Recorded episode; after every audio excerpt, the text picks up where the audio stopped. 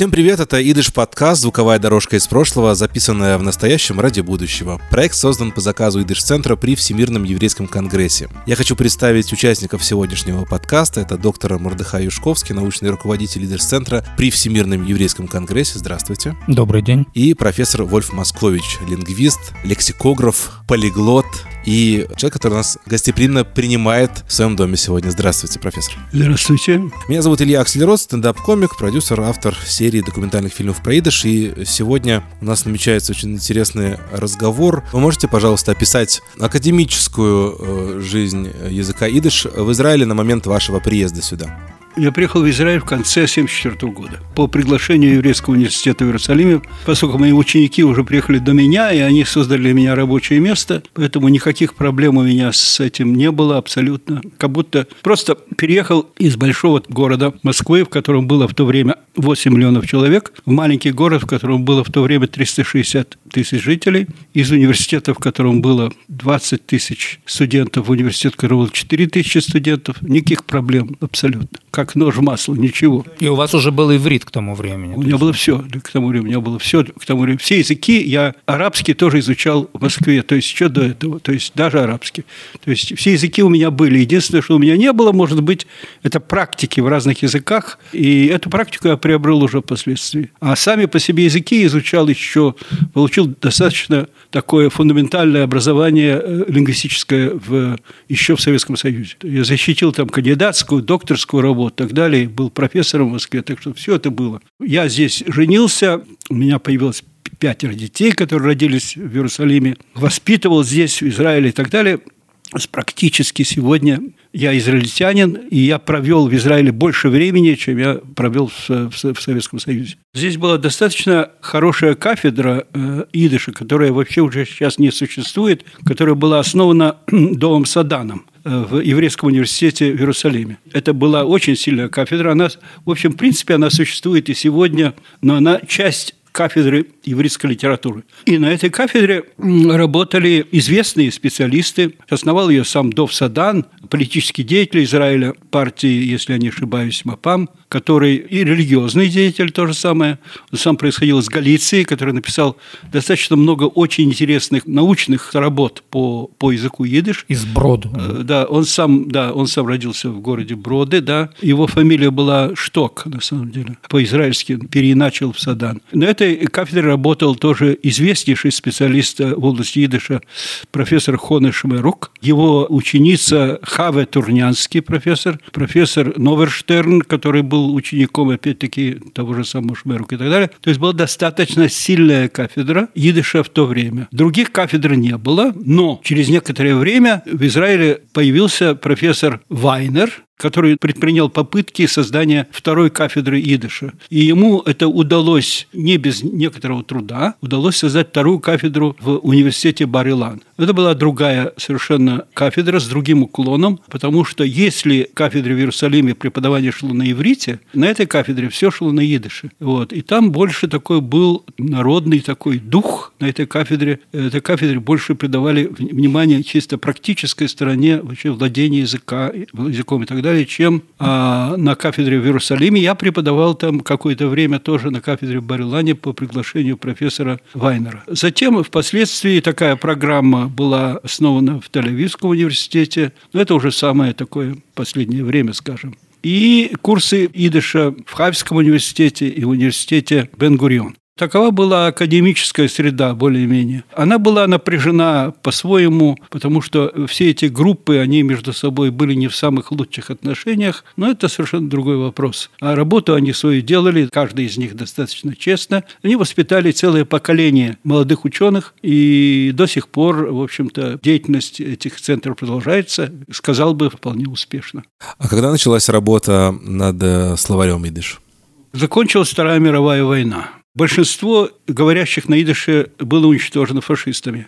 Известный ученый, специалист по идышу, педагог Юдл Марк поставил своей целью, решил спасти от забвения те сокровища языка идыш, которые существовали еще до Второй мировой войны. И для этого он решил собирать материал от тех людей, которые помнили еще и знали еще тот язык, на котором говорили еще до войны. В 1952 году начал этот проект. Проект создания такого рода словаря языка идыш, в котором были бы собраны, по идее Юдлмарка, абсолютно все слова, которые есть в этом языке, во всех его диалектах, во всех его формах, во все времена его истории. История идыша, она более там, тысячи лет, поэтому это было совершенно море, совершенно безбрежное материала, и с этим как-то надо было справиться. И, конечно же, все это было абсолютно не в подъем одному поколению ученых. Должны были заниматься несколько поколений, по крайней мере. Потому что, если, скажем, Оксфордский словарь английского языка существует уже около ста лет и продолжает существовать еще, он продолжает, так сказать, пополняться и так далее. Таким образом, перед ним стояла вот такая задача. И как он предложил эту задачу решить? Он создал сеть корреспондентов по всему миру, евреев, которых он просил просил на карточках записывать те слова, которые они еще помнят, а также выписывать из произведений идышской литературы всякого рода слова, которые кажутся им интересными. Таким образом, он в течение около десятка лет собрал картотеку в миллион карточек, которая существует и сегодня. Правда, мало об этом кто знает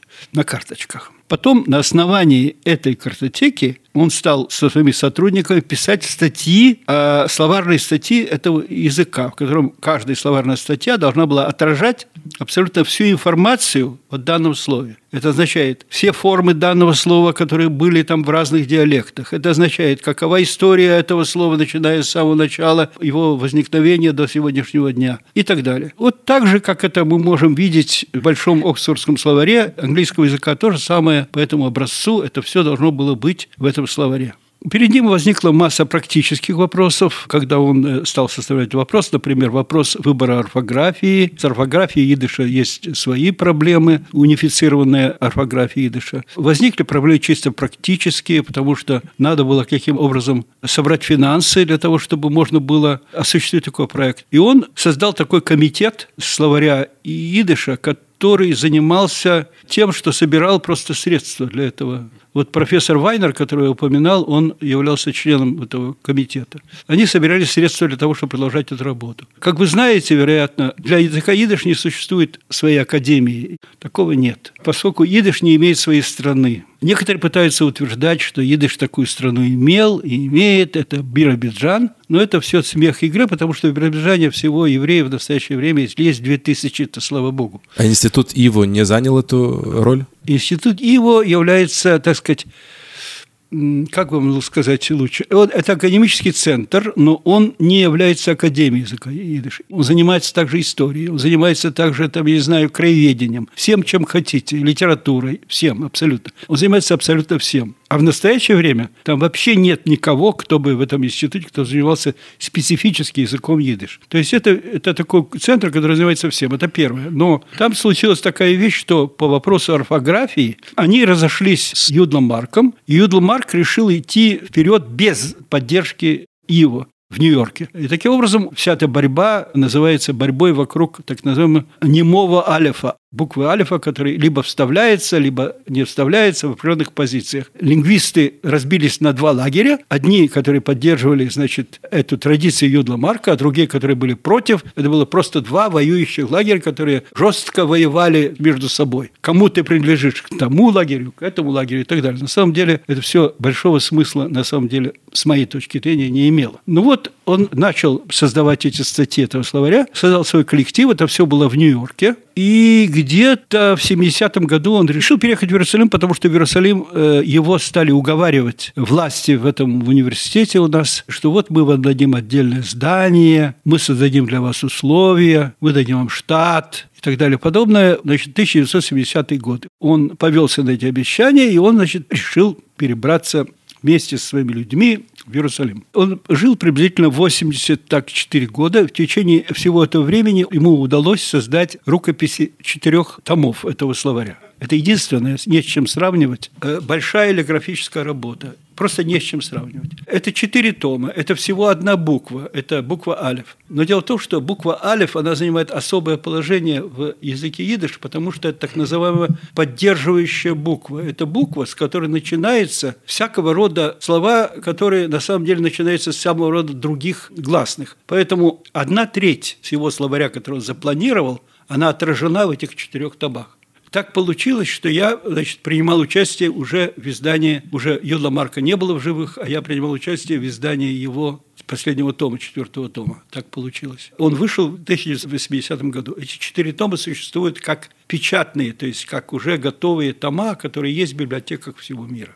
Когда Йодла Марк переехал уже в Иерусалим, прибыл на место, то оказалось, что никакого там здания для него нету, что его поселили в так называемый Шикуней Алев. Это такие бараки, в которых зимой очень холодно, а летом очень жарко, в которых очень трудно работать. В одном из концов значит, кампуса в Еврейского университета Геватрам в Иерусалиме никаких ему денег и штатов не дали. Но уже было поздно, он продолжал работать уже в условиях Израиля, в условиях Иерусалима. Хотя был очень огорчен тем, что происходило, ну, продолжал работать. Затем его не стало. Значит, я приехал где-то сюда в конце 1974 года. В прошлом я занимался дисциплиной, которая в настоящее время очень развита, а в то время она в Израиле просто не существовала. Она называлась компьютерная лингвистика. Занимался в Москве, у меня были все условия, это совершенно другой вопрос. Я был специалистом именно в этой области.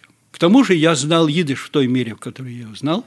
И однажды э, была встреча между мной и профессором Хоной Шмеруком. И когда Шхон Шмерок увидел меня и со мной познакомился, он сказал, что я вас не отпущу, и вы должны работать со мной. Вот у меня есть такой проект, и я с этим проектом вожусь уже какое-то время, ничего не происходит, вы должны мне помочь. Мы работаем с компьютерами. Таким образом, пригласил меня по существу заняться этим проектом. Я очень сомневался в том, что я могу вообще заниматься такими вещами такого рода, поскольку для этого надо было иметь абсолютные знания, и которыми я в то время не обладал. Я решил делать то, что можно было делать. Я взял человека, который знал идыш в той же мере, в какой знал его Юдлмарк. Его звали Шойль Фердман. Это был профессиональный учитель идыша в школах Цишо в Польше, а затем его пригласили в Мексику, где он был в городе Мехико, он был там преподавателем учительской семинарии идыша, идышской литературы идыша. И этот человек, по существу, взял на себя экспертизу в отношении того, что должно быть в этом словаре, как это должно быть и так далее. К нему я добавил молодых людей, которые знали идыш в достаточной степени, которые готовы были обучаться. И вместе мы работали там какое-то время, но дело в том, что административно это все не очень было легко из-за того, что в Америке был профессор Марвин Герцог, который в результате некоторого обсуждения ситуации и так далее решил взять на себя этот проект. У него был свой большой проект, это был проект «Атласа диалектов идыша, часть из которых этих данных было опубликовано, это, который был начат еще Уриэлем Вайнерихом. Очень-очень интересный проект. И, как я сказал, часть из него была уже опубликована, а часть не, не опубликована, три тома вышло всего, что является вообще судьбой любых больших проектов, которые не заканчиваются одним поколением ученых, а нужно не, несколько поколений, для этого нужна продолжительность какая-то. Он решил взять на себя этот проект.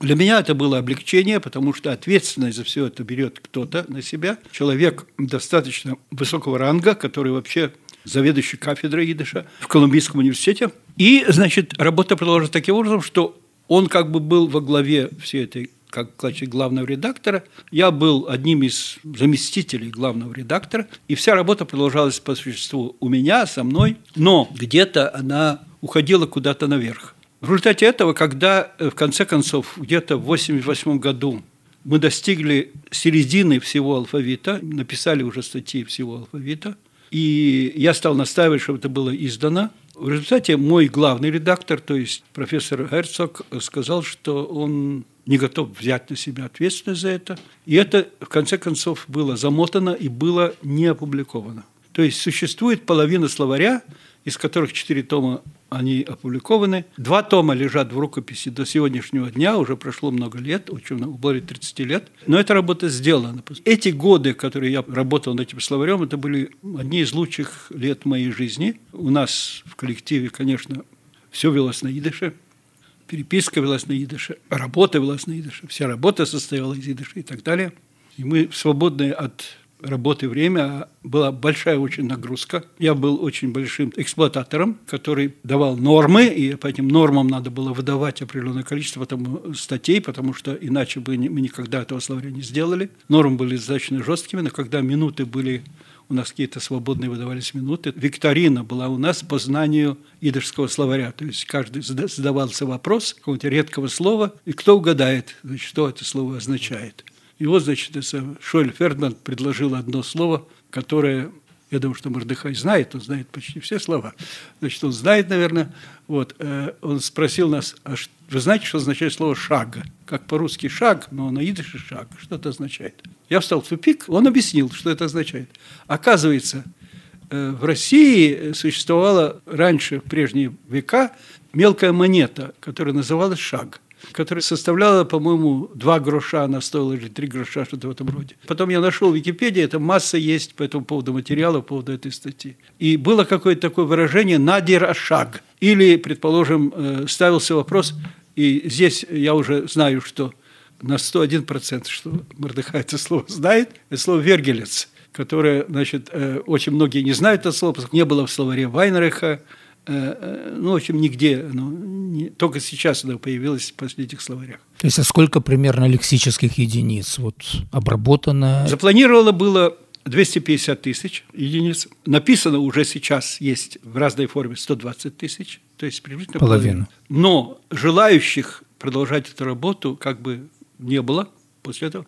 Я по разным бюрократическим причинам не мог продолжать этим заниматься, но э, никто из тех, кого я предлагал этим заниматься, всякого рода люди, известнейшие люди, они отказывались от этого дела. Некоторые из них были вполне, вполне подготовленными для того, чтобы заниматься этой работой. Но они, э, тем не менее, никто не брался за, это, за эту работу. Короче, сделано всего 120 тысяч. Как я уже сказал, это работа для нескольких поколений. К тому же возникает новая лексика и так далее. В настоящее время есть всякого рода попытки другим способом как-то решить эту проблему. Описание идышского вокабуляра, идышского, так сказать, словаря есть такого рода попытки, но эти попытки они все имеют частный характер. В частности, вот, скажем, есть э, большой словарь англо-идышский, но словарь он по какому принципу э, составлен? По принципу, что если ты говоришь по-английски нечто и хочешь выразить это на идыше для говорящих на английском языке, то вот предлагается тебе то-то. Но проблема с этим словарем заключается в том, что идеологически люди, которые составляют этот словарь, считают, что какие-то формы на идыше являются правильными, по их разумению, а некоторые являются недопустимыми и неправильными.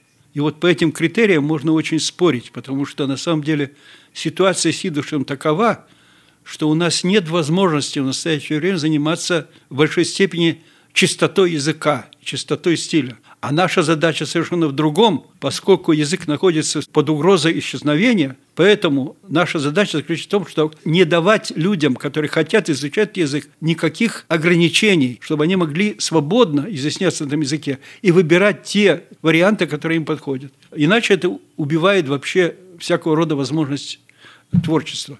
Есть человек, который делает по существу тот же самый словарь, но делает его без всякого рода идеологических ограничений. Культурный словарь, который делает Довид Кац. И там этих ограничений нет. Но там могут быть свои ограничения. Предположим, он любит ругаться, и поэтому там масса ругательств или обозначений всякого рода. То есть человек знает, он в такой степени владеет языком, что для него это все воль, вольнушка. Воля. Эти проекты ни, ни, ни в коем случае нельзя объединить каким-то образом, чтобы... Конечно, нет.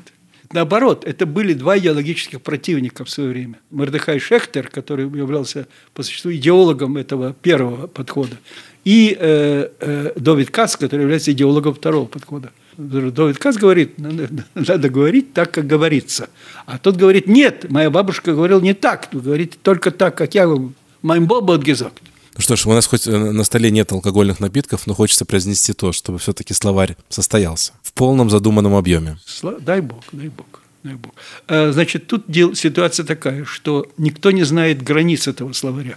Дело в том, что Юдл Марк написал целую работу, которая называется «Что является словом языке идыш». Он говорит, что любое слово, которое когда-либо с каким-то евреем или записывалось им, или произносилось им и так далее, все это слово принадлежит идышу. То есть это абсолютно безграничные вещи. Таким образом, любое слово русского языка у русского еврея, оно входит в идыш таким образом. Это невозможно просто. Поэтому какие-то ограничения, конечно, надо... Это первое. Второе. Оксфордском словаре является 500 тысяч вокабул всего, 500 тысяч словарь, э, статей. В этом словаре должно 250 тысяч. Так вот, Юдла Марк пытался доказать, что идиш не беднее любого европейского языка. Поэтому пытался туда включить как можно больше слов. Что является тоже неправильным подходом. Существует масса терминологий. Терминологии, в какой мере они должны включаться в словарь.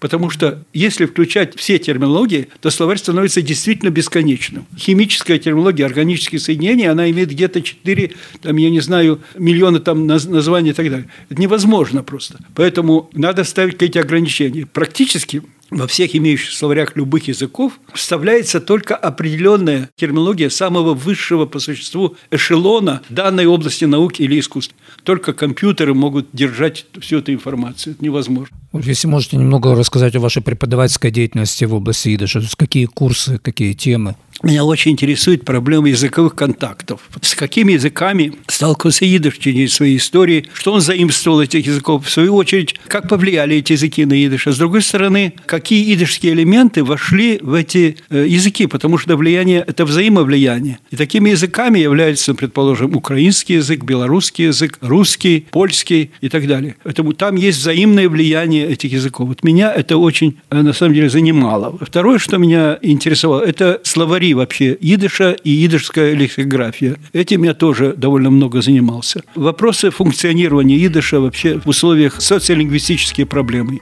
Вот эти вещи меня интересовали в большей степени. Спасибо большое. Пожалуйста. Спасибо за внимание. Следите за новыми выпусками идыш подкаста на всех крупных платформах. До новых встреч.